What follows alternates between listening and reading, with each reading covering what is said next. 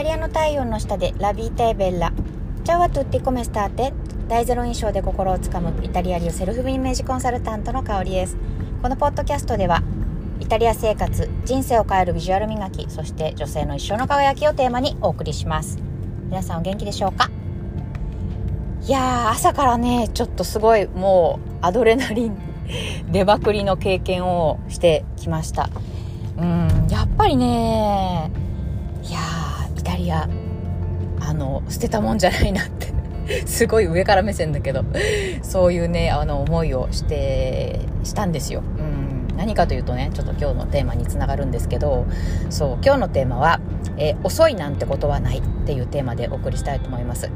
はい。でえっと今日ねあの私の友人がえー、それこそ、えー、創業当初、まだ、えー、この会社が5人の会社だった頃から、まあ、働いてるね、えオフィスに行ったんですね。でそもそもなんでそこに行ったかというと、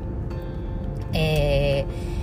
あの私が今3ヶ月の、えー、サロンをやってるんですけれどもこの3ヶ月のサロンでは、えー、その何でしょうかね人人の目がこう気になったり人の意見が気になったり自分に自信が持てない、えー日本のね女性のために、えー、自分にねもっと自信を持って、えー、の自分がやりたいこととか好きな格好ができるようになってほしいという思いから、まあ、この、えー、サロンをやってるんですけど、えーと、1ヶ月目は結構そういった何て言うんでしょうね、まあ、あのマインドシフトというか、えー、ちょっとねあのどうやったら何て言うのかな自分に自信を持てるようになるかとか、えー、本当に自分が好きなもんって何なんだろうとか自分の強みって何なんだろうみたいなことを、えー、やっていくわけなんだけど2ヶ月目はがっつりファッションの、えー、ことをやるんですね。うん、いろんなあの私から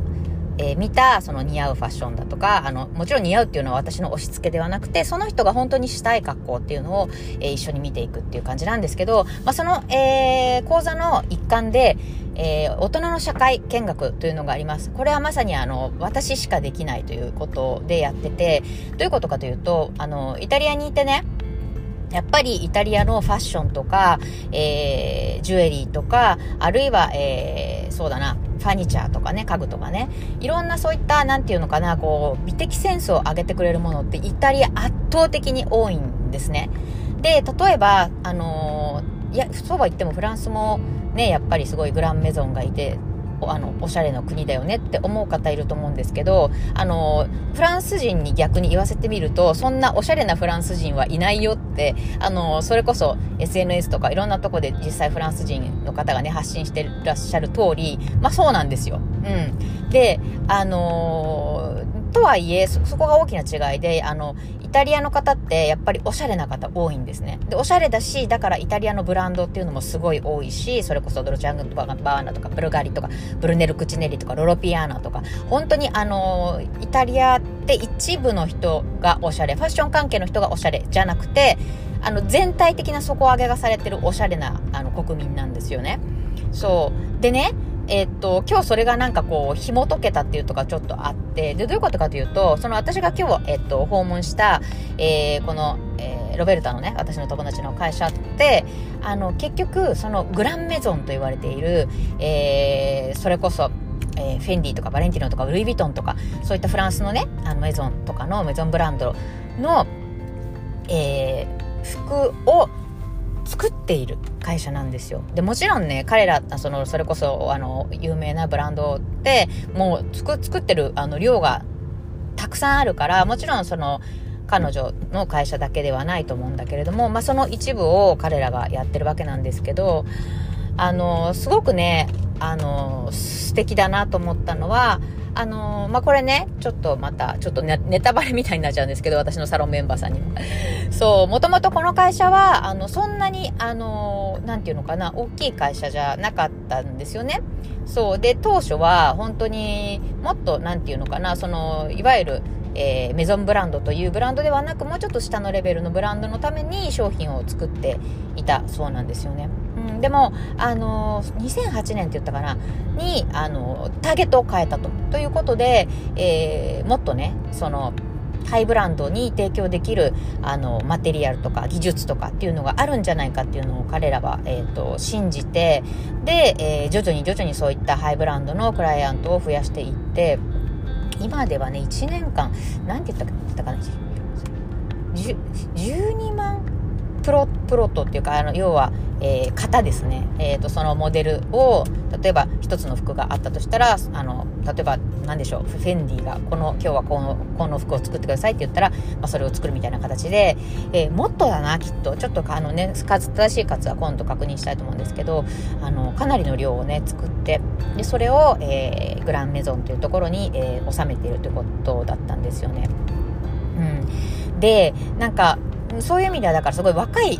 会社なんですよ。で、えっと、オーナーの、えー、男性にも今日会ったんだけど、そう、あのそれこそ私よりちょっと若いぐらいの方で、会社としてすごくあの若くて、うん、なんか本当に、なんでしょうね、なんか数ある競合の中で、よくぞここまであの今今となっては本当にもうハイブランドのお得意先しかいないっていう風な会社にまで、えー、長したっていうのがあってそうでその話をね今日ちょっと聞いていてやっぱりなんだろうあのもう例えばマーケットが成熟してるからとかいや私はもうこの年で今更もう20代でもないし新しいことチャレンジするのはもう遅すぎる年だとかうーん私には何も経験がないからなんかそのその道で成功してる人たちには到底勝てないとかって通常私たち思いがちじゃないですか。でもそうじゃないんだっていうことを改めて今日のこのあの私のねロベあの友人ロベルトちゃんの話を聞いてて思いましたね。うん、そうだからなんかそうあのチャレンジしないことほど無駄なことはないっていうかななて言うんだろう。あの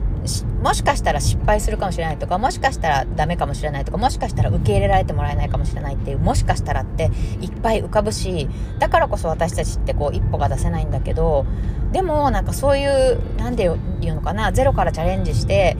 うんあの、それこそね、何も、なんて言うんだろう、コネクションとかも何にもない人たちでも、そうやって成し遂げてる人たちがいるんだっていうのを知れるだけでもすごく勇気がもらえるんじゃないかなと思って、今度のね、この私のサロンメンバーさんに向けた、えー、大人の社会見学めちゃめちゃ楽しみにしています。そう。で、あの、これ本当になんだろうな、私の自分のサロンの、あの、強みであって、そのファッションとか、その、なんていうのかな、審美眼を磨くっていうだけじゃなくてねそうそういった何て言うのかなあの起業家精神というか何て言うのかななんかこうゼロからものを作り上げてるアーティストとか職人さんとかの気持ちとかその話を聞けるってすっごい貴重だと私は思っていてうん、自分でやってて自分で言うのもなんだけどそうそう。だからなんか今回なんか体験体験なんだろうサロ私のサローネ体験、えー会みたいなのをちょっとこの大人の社会見学でやってもいいかななんていうふうにちょっと今考えてます。なのでねあのご興味ある方はあの私の LINE 公式の、えー、LINE 公式があの概要欄に貼ってありますのでぜひあの登録してくださってあのやる日をあの、確認 する感じで、あのね、ぜひ参加してもらえたらなと思ってます。うん。あのー、またね、日程、多分、あの、ちょっと、あの、開催日が先方の都合で11月の上旬ぐらいになる予定なんですけど、はい、またね、そういったお知らせも、あの、お伝えしていくので、ぜひよかったら、えー、登録しておいてください。ということで、えー、また次のポッドキャストでお会いしましょう。イタリアからセルフイメージコンサルタントの香りでした。ボナジョルナータ。